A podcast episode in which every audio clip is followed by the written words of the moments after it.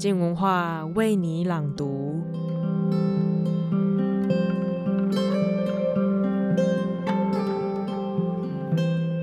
你是一个准时下班的人吗？还是你根本就是加班加到天荒地老的人？或者你确实准时下班了，但就是带着很多工作回到家继续做的人？本周卢玉佳的书评时间即将分享《我要准时下班》这本书。这是一本关于职场政治学的书，在冠老板奴与不奴之间。一起看看女主角，她是如何从挫折中培养出一套能够准时下班的小秘诀。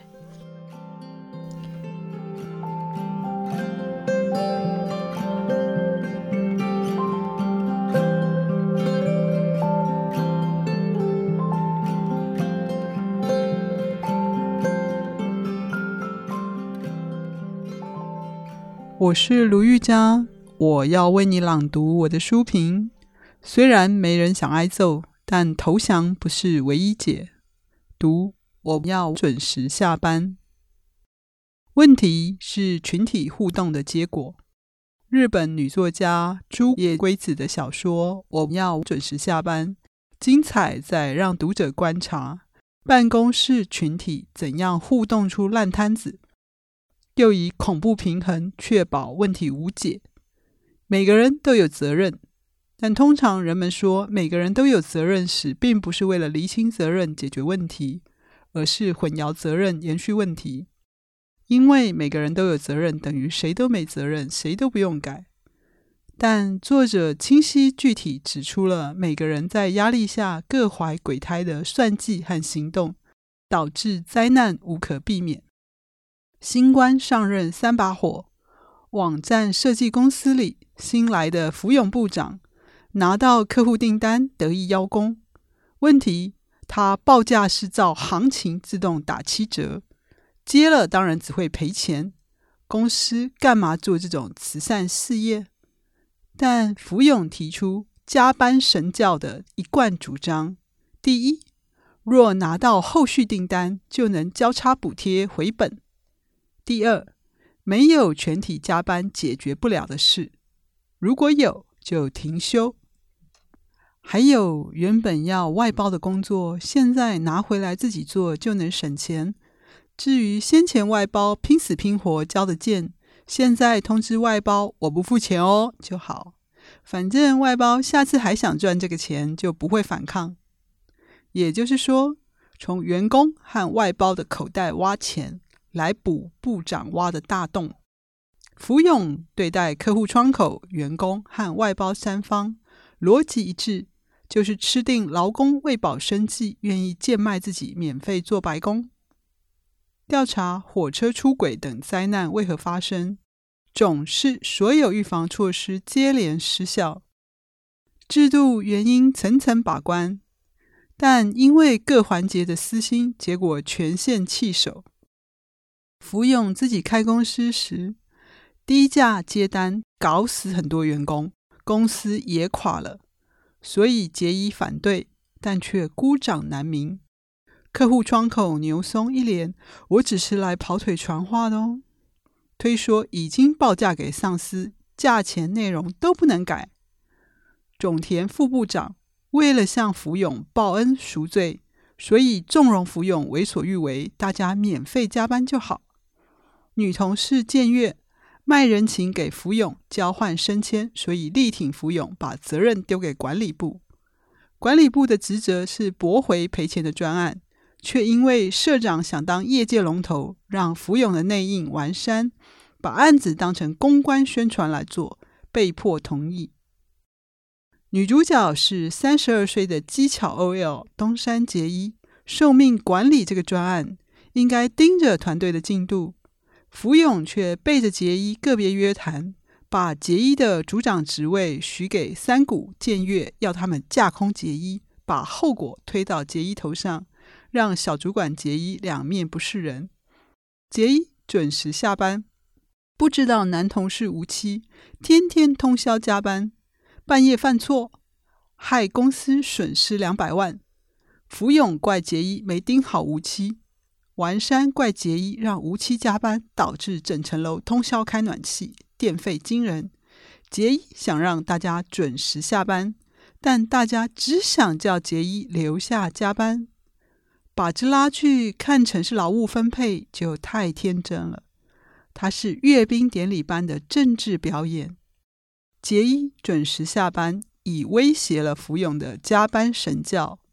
福永要结衣加班，不是要他做事，是要给大家看全员服从我，证明我是对的，巩固权力，以后就没人敢反抗。马克思《资本论》谈到，老板想增产来增加收入，就要投入更多生产成本，但想投入员工的工时，公司必须付薪水去买。机器的成本则不会随工时而增加，可以让工人三班制二十四小时轮值。马克思称为固定设备，免费加班就是老板把员工当成固定设备来使用。人可以被当成固定设备吗？员工愿意，只要员工害怕不加班的下场，以加班为荣。杰伊痛恨爸爸加班导致妈妈外遇。所以，把人人准时下班当人生使命，为此考进商学院，却发现商学院只研究如何提升效率。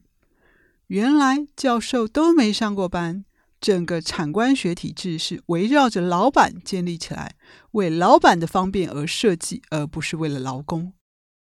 杰伊在入社研习时，当组长学习控管团队进度。想让大家自定每小时预计完成多少工作，用时间限制来提升效率。就算下班时没完成也没关系，看看工作量残值，就知道该放心或明天该加油。最后一定能准时下班。但同事反弹，怕制度暴露绩效，指责他不如人。结一受挫孤立。只好独善其身。即使社长为免员工加班设了读卡机，但员工还是做不完，干脆打完下班卡再加班，或把工作带回家加班。社长解释说，因为员工奴性太重，怎样都不会改。令人想起民进党立委林静怡谈修法是要让劳工知道，劳基法是劳工的刀。若连在老板面前晃一下这个动作都没有，就算给你枪也没有用了。他们点出了路径依赖，但逃避了下一个问题：为什么员工会奴性重，不敢拿刀出来晃？制度忽略了什么事，缺少了什么行动？要怎么做才能扭转加班文化？表面的改革要如何深入人心？作者就此展开了精彩的论述。抖 M 副部长种田，效率超高的工作狂，罹患压力成瘾症。相信要是没有工作这个优点，女友就会不要他了。废柴男无期，自知工作能力差，所以不想在大家都在的时间工作，想在深夜没有人的办公室躲开别人的目光，所以白天摸鱼，熬夜加班。自卑女三谷。应征了几十家、几百家公司才有工作，就算面试上了，也怕被取消；上了不敢休假，怕被解雇。因为我只有认真这个优点，要是没有认真这个优点，我就没有容身之处了。军国主义花木兰见月，原本是性别平等行动派，但因为被三谷禁止请产假，导致产后忧郁。一想到回来后要是连个位子也没有，就觉得很不安。想着要是没生小孩就好了，想着想着就掉泪。为了迎合公司的假平等真歧视，上杂志宣扬女人都该学学我，我很好用，生小孩不用育婴假。据说希特勒反犹是因为他本人有犹太血统，女人。要在男性世界里活下来，他也相信得先否认一切需求，邀请别人来虐待他，这样他才能被接受。抓交替的别部门女同事，因为怀孕想请产假，被僭越的宣言吓哭，所以要求结衣率先冲锋陷阵，请三年育婴假，好掩护他请个一年就好。恐惧就像传染病，三股传给僭越，僭越传给女同事，呈几何级数扩散。员工愿意免费加班以后会出现什么问题？不但长期压力导致出错、生病，且会互相攻击。三股整天炫耀加班，基于害怕在竞争中落败，应该讨厌别人也加班，怕加班通货膨胀。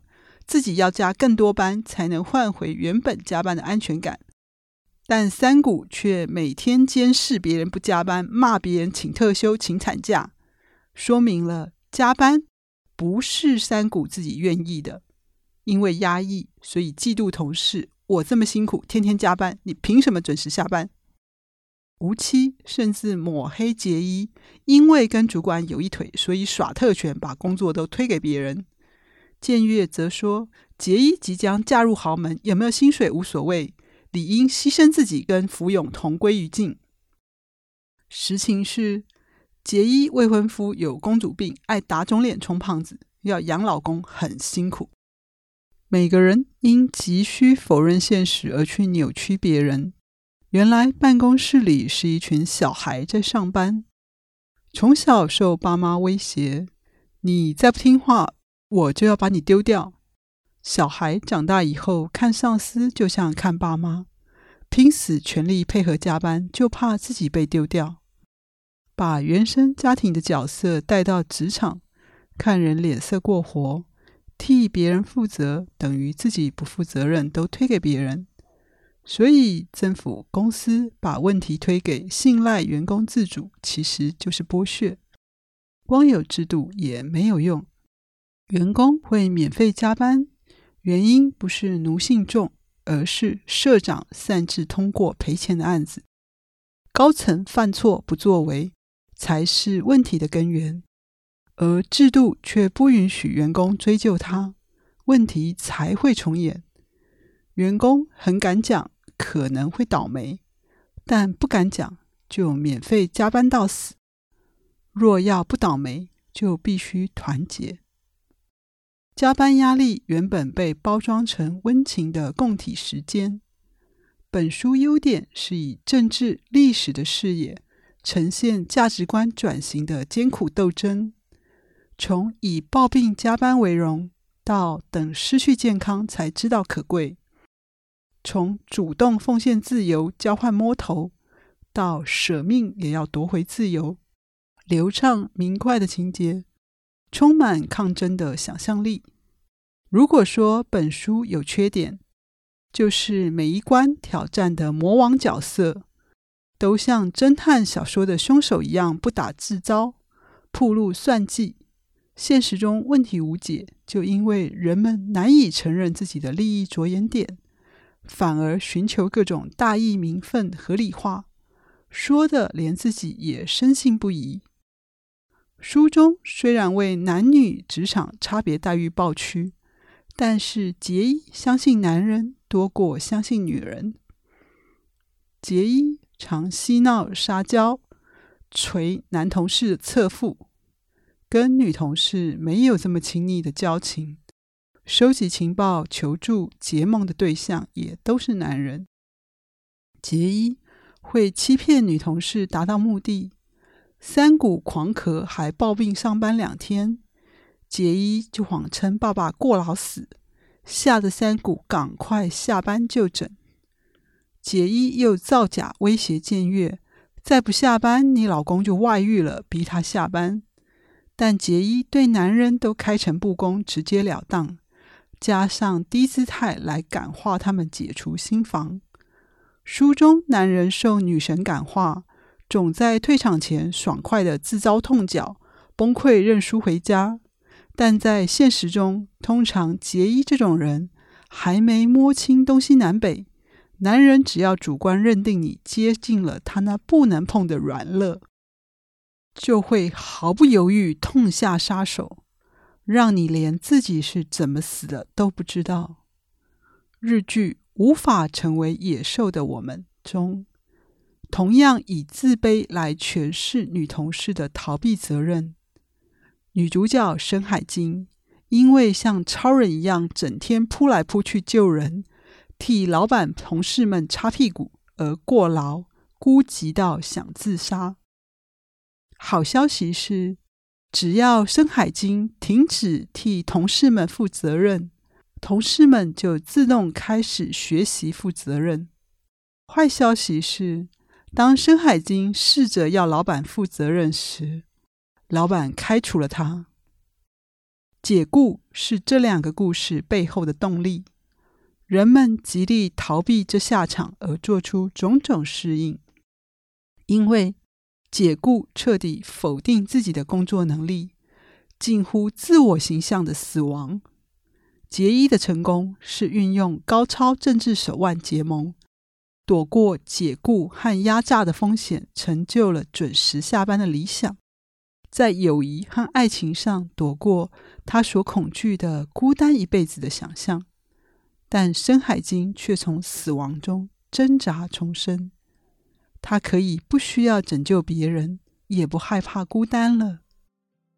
戏剧、小说总把变革说成是个人英雄的斗争，但它不是。变革是生活，所以它考验的是。人与人的磨合羁绊能有多深？不是免费加班，信赖、珍惜，才是人们需要赌命为之的地方。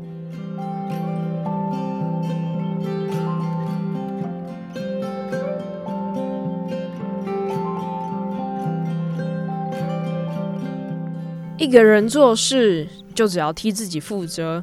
但是如果一间公司一群人，就会是剪不断理还乱的开始。要如何活得好好的，又不会被围剿呢？这才是职场政治的最高境界啊！谢谢收听，今天的书评就到这里。想了解更多独家好玩的新闻幕后故事，都在我们全新的声音网站“静好听”，镜子的镜。赶快上网搜寻“静好听”，订阅我们的频道，或是下载我们的 APP。